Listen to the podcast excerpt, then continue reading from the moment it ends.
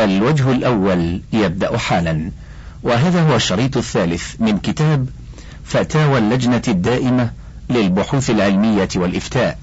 يقرأ الكتاب عليكم أحمد عزت. سؤال رجل أمي لا يقرأ ولا يكتب ويقول لا إله إلا الله محمد رسول الله صلى الله عليه وسلم. ولكن يتوسل بغير الله ويقول المدد يا بدوي ويا حسين. أو ينذر لغير الله عز وجل ويتمسح بالقبور ووقع في الشرك الأكبر وليس الأصغر. فهل يجوز أن نقول عنه إنه مشرك أو نقول إنه جاهل بالتوحيد ولا نحكم عليه بالكفر؟ وهل يجوز الصلاة خلفه ومناكحته وأكل ذبيحته؟ لأنه يسمي ويذكر اسم الله عليها. نرجو من فضيلتكم الإجابة. وفقكم الله. جواب دعاء غير الله شرك أكبر. قال تعالى ومن يدع مع الله إلها آخر لا برهان له به فإنما حسابه عند ربه إنه لا يفلح الكافرون. سورة المؤمنون. وقال جل شأنه ولا تدع من دون الله ما لا ينفعك ولا يضرك فإن فعلت فإنك إذا من الظالمين. والتوسل منه ما هو شرك ومنه ما هو محرم وبدعة وكلها ممنوعة. والآية الأخيرة هذه من سورة يونس. أما التمسح بالقبور فمحرم وشرك ومن وقع في شيء من الشرك فإنه يبين له الحكم ويقرن بالدليل فإن تاب ورجع فالحمد لله. وإن أصر على ما هو عليه من الشرك فإنه يحكم بكفره. ولا تجوز الصلاة خلف المشرك ولا مناكحته ولا أكل ذبيحته وإن سمى وذكر اسم الله. وصلى الله على نبينا محمد وآله وصحبه وسلم. سؤال هل هناك أحد غير الله يستطيع تفريج الهم والغم ودفع المصائب؟ هذا السؤال تحته عشرة أسئلة. نجد في أكثر المذاهب سؤالا وهو هل هناك أحد غير الله يفرج الكرب أم لا؟ يتكلمون بكل قوة في هذا السؤال إلا أننا لم نجد أحدا يجيب بالإثبات. فيأتي في ذهن إنسان شعور يبحث فيه عن أساليب مختلفة بأنه كيف يستطيع أحد تفريج الكرب دون الله. هذا السؤال له صور مختلفة فطلب من العلماء جوابه والرجاء منهم إفادتنا بالجواب الشافي. عزيزي المستمع أقرأ نص السؤال وهو مترجم عن إحدى اللغات وألتزم بحرفيته كما ذكرنا في بداية تسجيل الكتاب. مثلا عندنا زيد يريد تفريج همه وغمه فيطلب من غير الله أن يحل مشكلته. واحد. إن كان هناك أحد غير الله يفرج كربه فمن هو الذي يسمع ويجيب على مسافة لا يعلم حدها إلا الله بينه وبين سائله في حياته وبعد مماته في قبره؟ اثنان. ولو فرضنا أنه يسمع بهذه المسافة البعيدة فهناك سؤال آخر. هل هو يفهم لغات أهل الدنيا كلها حين ينادونه باللغات المختلفة مثل الألمانية والإنجليزية وغيرها من اللغات؟ ثلاثة. ولو أجبتم بالإثبات فإنه يفهم لغات أهل الدنيا كلها فينشأ منه سؤال آخر وهو إن تقدم إليه في آن واحد ملايين من أهل الحاجة بحاجاتهم في لغاتهم المختلفة فهل باستطاعته أن يسمع شكواهم ويجيبهم لطلباتهم في آن واحد؟ أم يحتاج إلى تعيين أوقات لحل مشكلة كل واحد بالنوبة أي واحدا بعد واحد؟ أربعة هل هذا الشخص الذي يطلبون منه حاجاتهم ينام أم لا تأخذه سنة ولا نوم؟ وإن كان هو يتصف بالنوم فينبغي أن يكون عندنا جدول يبين أوقات راحته بين نوم ويقظة أو يسمع وهو نائم. خمسة وهناك صاحب حاجات لا يستطيع أن يتكلم ويبين مراده باللسان فهو يسأل حاجته بقلبه فهل هو يجيبه على سؤاله القلبي أم لا؟ ستة الإنسان من المهد إلى اللحد يتعرض لمشكلات صغيرة وكبيرة. فإن كان الله هو الذي يتولى حل جميع مشكلاته فلا حاجة للجوء إلى غير الله. وإن كان غير الله ينجي من هذه الكرب الكثيرة. فما هي فائدة الرجوع إلى الله؟ سبعة. فإن كان غير الله غير قادر على حل جميع المشكلات. فيقال إن بعض المسائل يحلها رب العالمين وبعضا منها عند غير الله. فينبغي عند أهل الحاجة قائمة بما هو لله وما هو لغير الله حتى لا يقدم لله ما هو لغيره وما هو لغير الله لله. ثمانية. هل الذي يرفع ويكشف الضر عن الناس هو يستطيع جلب الضر إلى الناس أو هو يكشف الضر دون جلبه فقط؟ فإذا كان يتولى كشف الضر فقط فمن الذي يوقع الضرر؟ تسعة. فالحاصل لو فرضنا إن كان الله هو الذي يأتي بالضرر وغيره يكشف الضر. فإذا أراد الله أن يأتي بضر وأراد غيره أن يدفعه وكل مصر على ما يريد فمن المنتصر؟ عشرة. إذا أراد أن يصلى على محسن أو مسيء فمن تطلب منه المغفرة؟ الجواب. إن الله تعالى وحده هو الذي لا تأخذه سنة ولا نوم وهو وحده الذي يسمع دعاء الداعين أينما كانوا وبأية لغة تكلموا. بل يجيب دعاءهم بلسان الحال عقلاء كانوا أم غير عقلاء. وهو وحده الذي يضر وينفع حقيقة. أما ما يحصل ممن سواه فهو من الأسباب العادية التي مكن الله منها لعباده وأقدرهم عليها ففعلوها بتوفيق من الله تعالى ورتب عليها مسبباتها.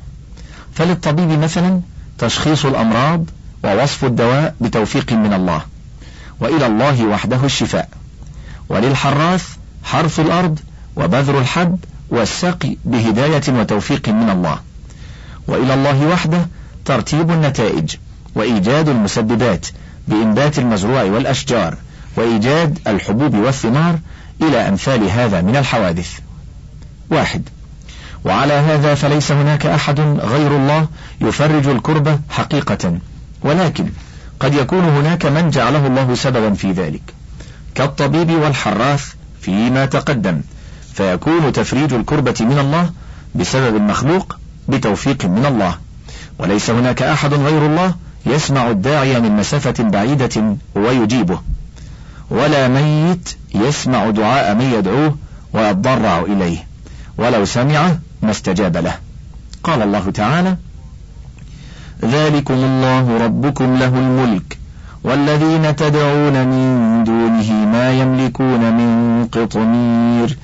إن تدعوهم لا يسمعوا دعاءكم ولو سمعوا ما استجابوا لكم ويوم القيامة يكفرون بشرككم ولا ينبئك مثل خبير. سورة فاطر. اثنان.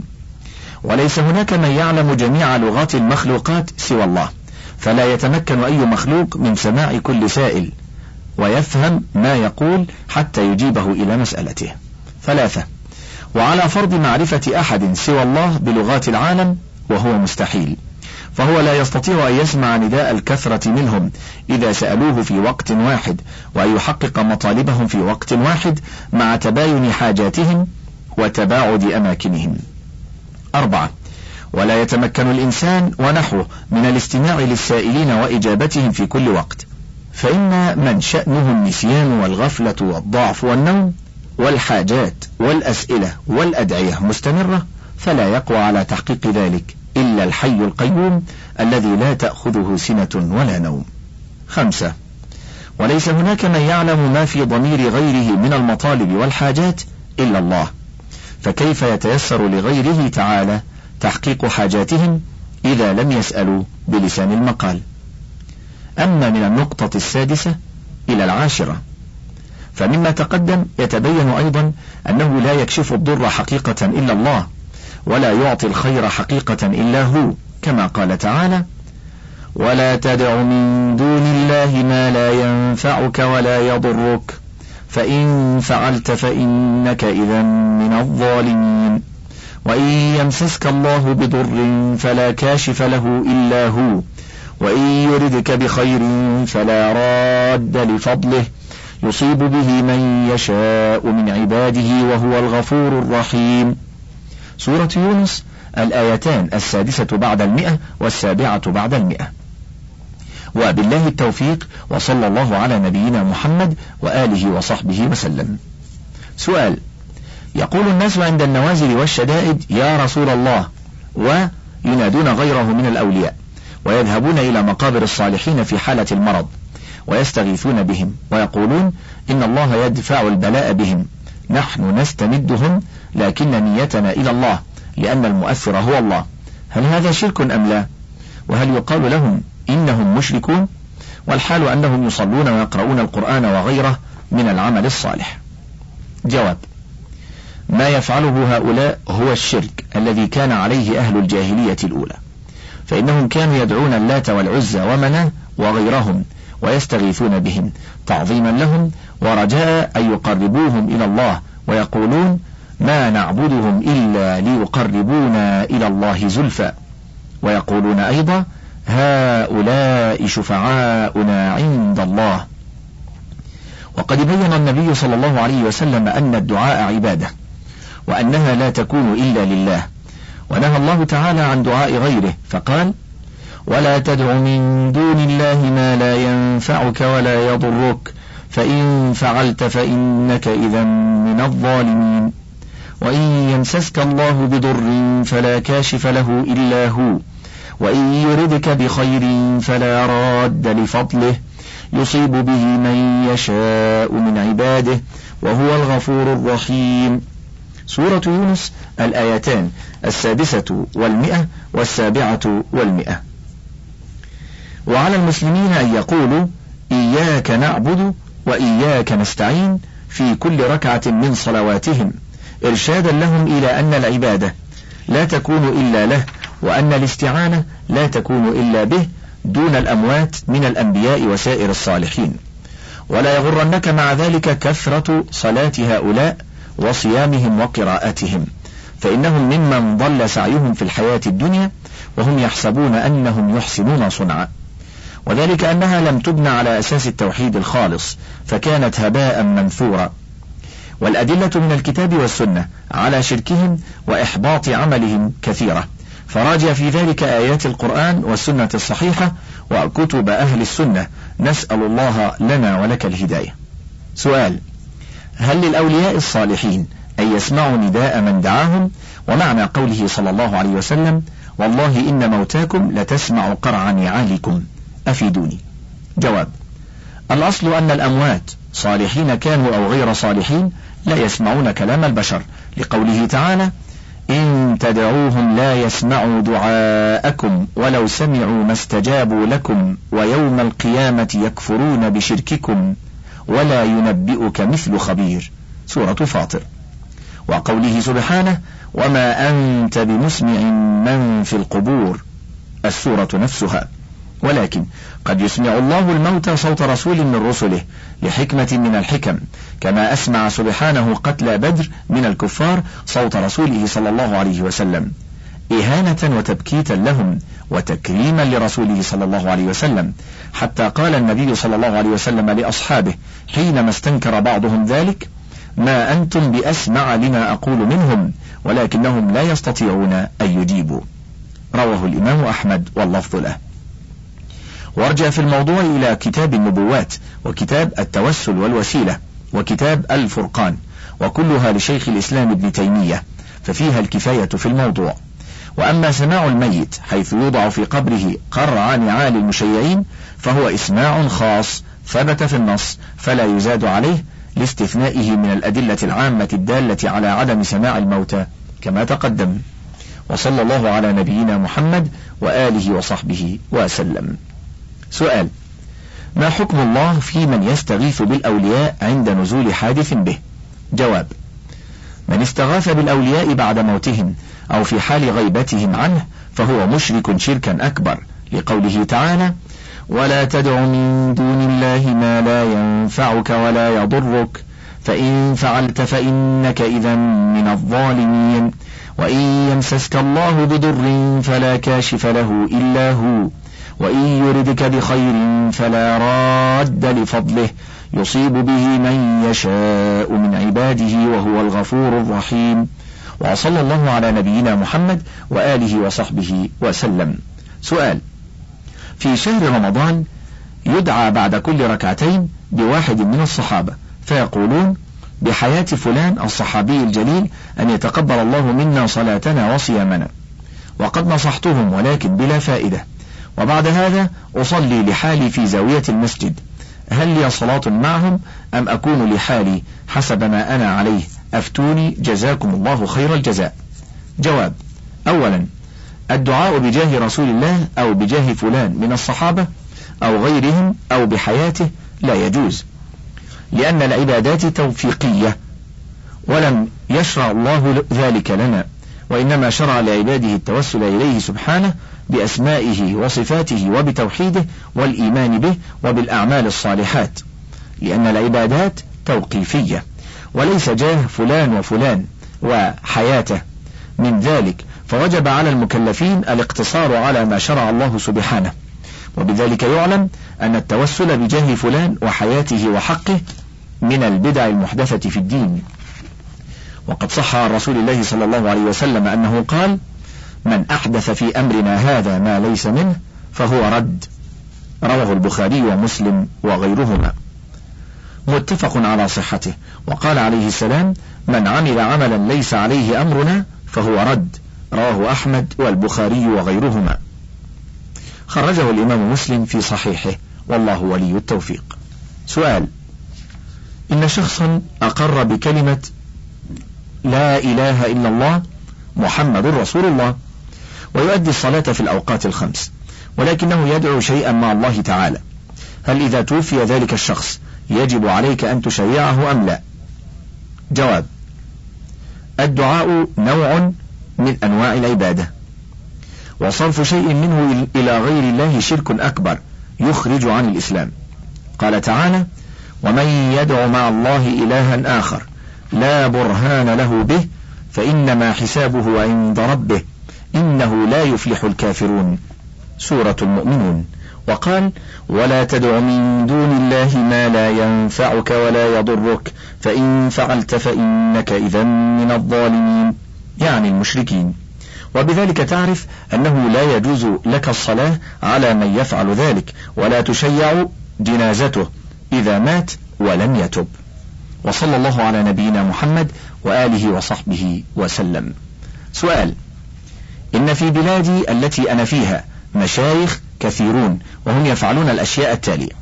هم يضربون الدفوف ويذهبون إلى القبور ويذبحون عليها الأغنام والإبل والبقر ويطبخون الطعام.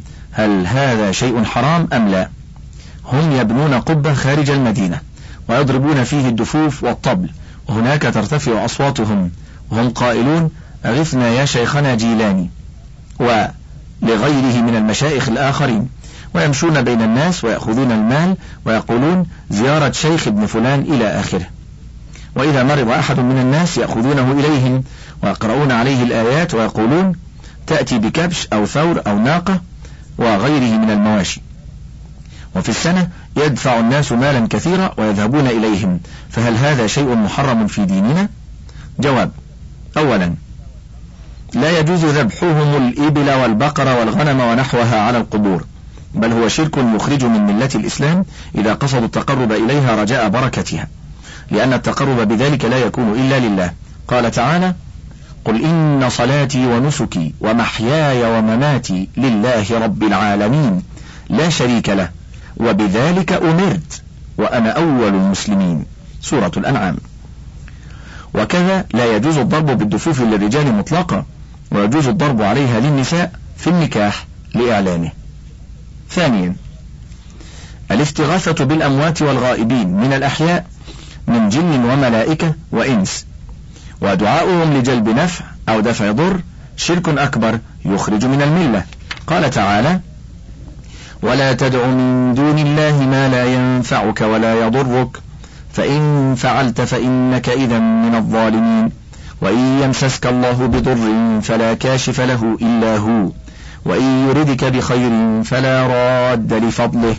يصيب به من يشاء من عباده. سورة يونس.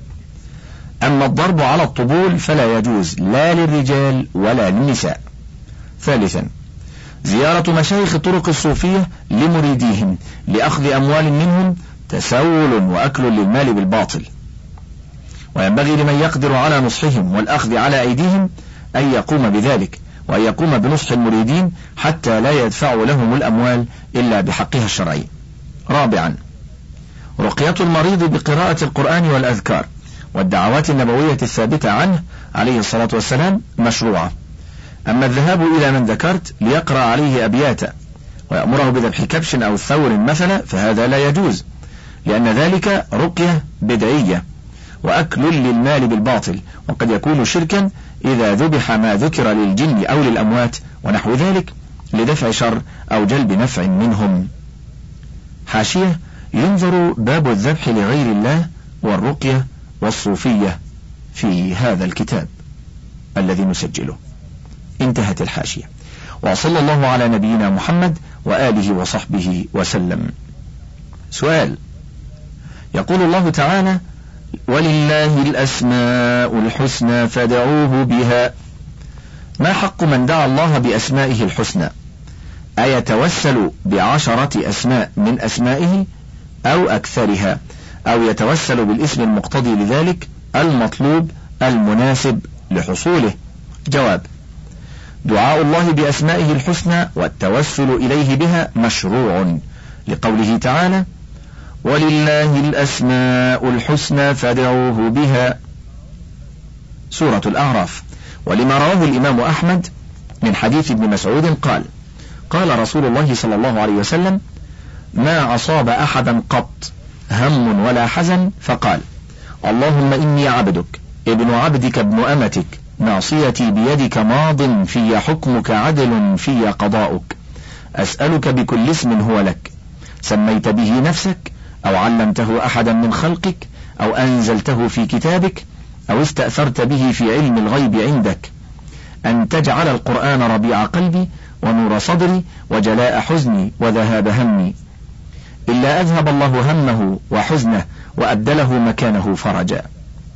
قال فقيل يا رسول الله ألا نتعلمها؟ فقال بلى ينبغي لمن سمعها أن يتعلمها. حاشية رواه الإمام أحمد في مسنده. انتهى.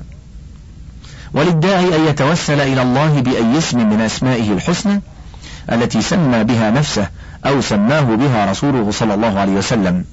ولو اختار منها ما يناسب مطلوبه كان أحسن مثل يا مغيث أغثني.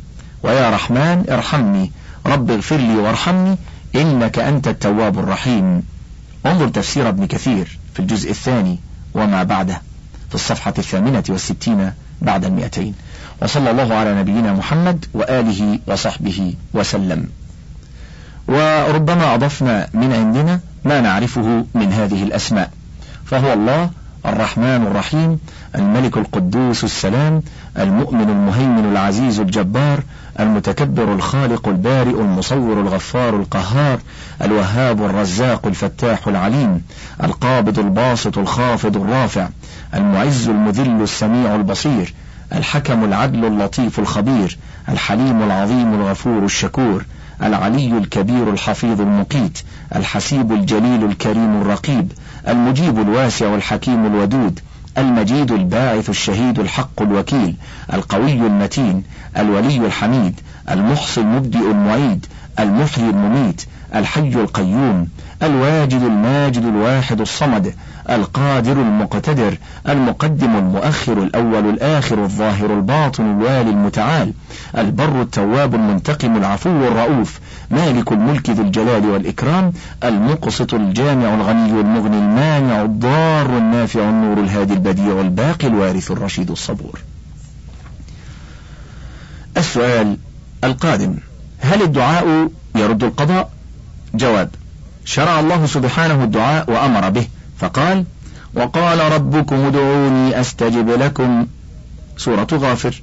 وقال وإذا سألك عبادي عني فإني قريب. أجيب دعوة الداعي إذا دعان. سورة البقرة. فإذا فعل العبد السبب المشروع ودعا فإن ذلك من القضاء. فهو رد القضاء بقضاء إذا أراد الله ذلك. وقد ثبت في الحديث الصحيح عن رسول الله صلى الله عليه وسلم أنه قال إن العبد لا يحرم الرزق بالذنب يصيبه ولا يرد القدر إلا الدعاء ولا يزيد في العمر إلا البر. رواه الإمام أحمد واللفظ له والترمذي وغيره. وبالله التوفيق وصلى الله على نبينا محمد وآله وصحبه وسلم. دعاء الله.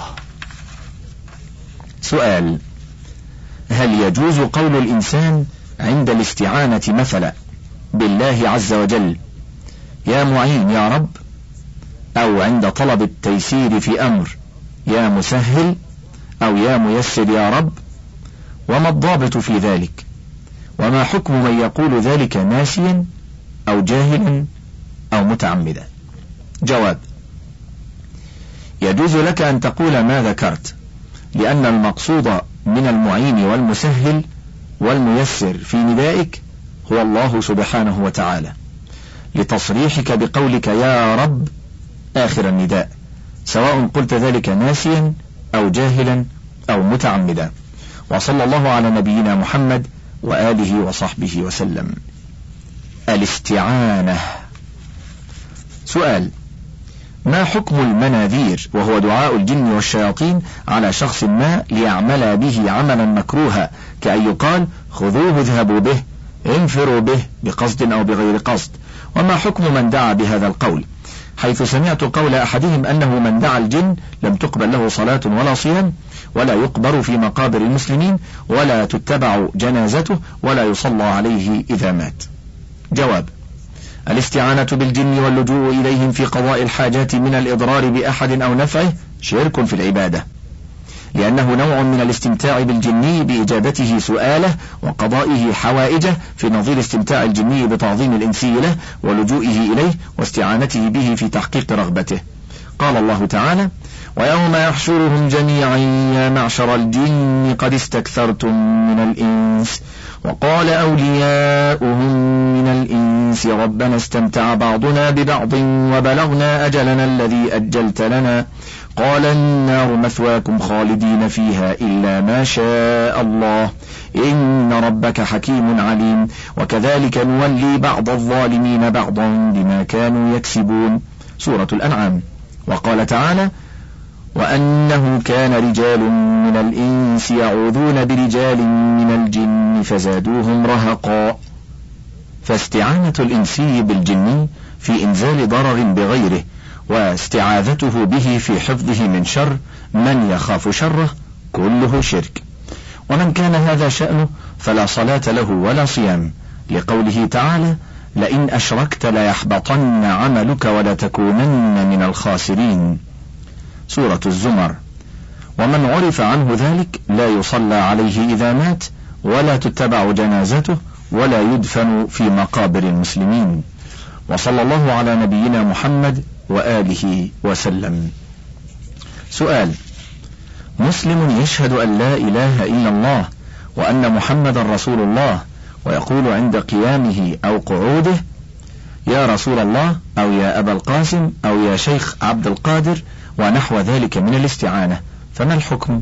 جواب نداء الإنسان رسول الله صلى الله عليه وسلم أو غيره كعبد القادر الجيلاني أو أحمد التيجاني عند القيام أو القعود والاستعانة بهم في ذلك أو نحو لجلب نفع أو دفع ضر نوع من أنواع الشرك الأكبر الذي كان منتشرا في الجاهلية الأولى. وبعث الله رسله عليهم الصلاة والسلام ليقضوا عليه وينقذوا الناس منه ويرشدوهم إلى توحيد الله سبحانه وإفراده بالعبادة والدعاء. وذلك أن الاستعانة فيما وراء الأسباب العادية لا تكون إلا بالله تعالى لأنها عبادة فمن صرفها لغيره تعالى فهو مشرك.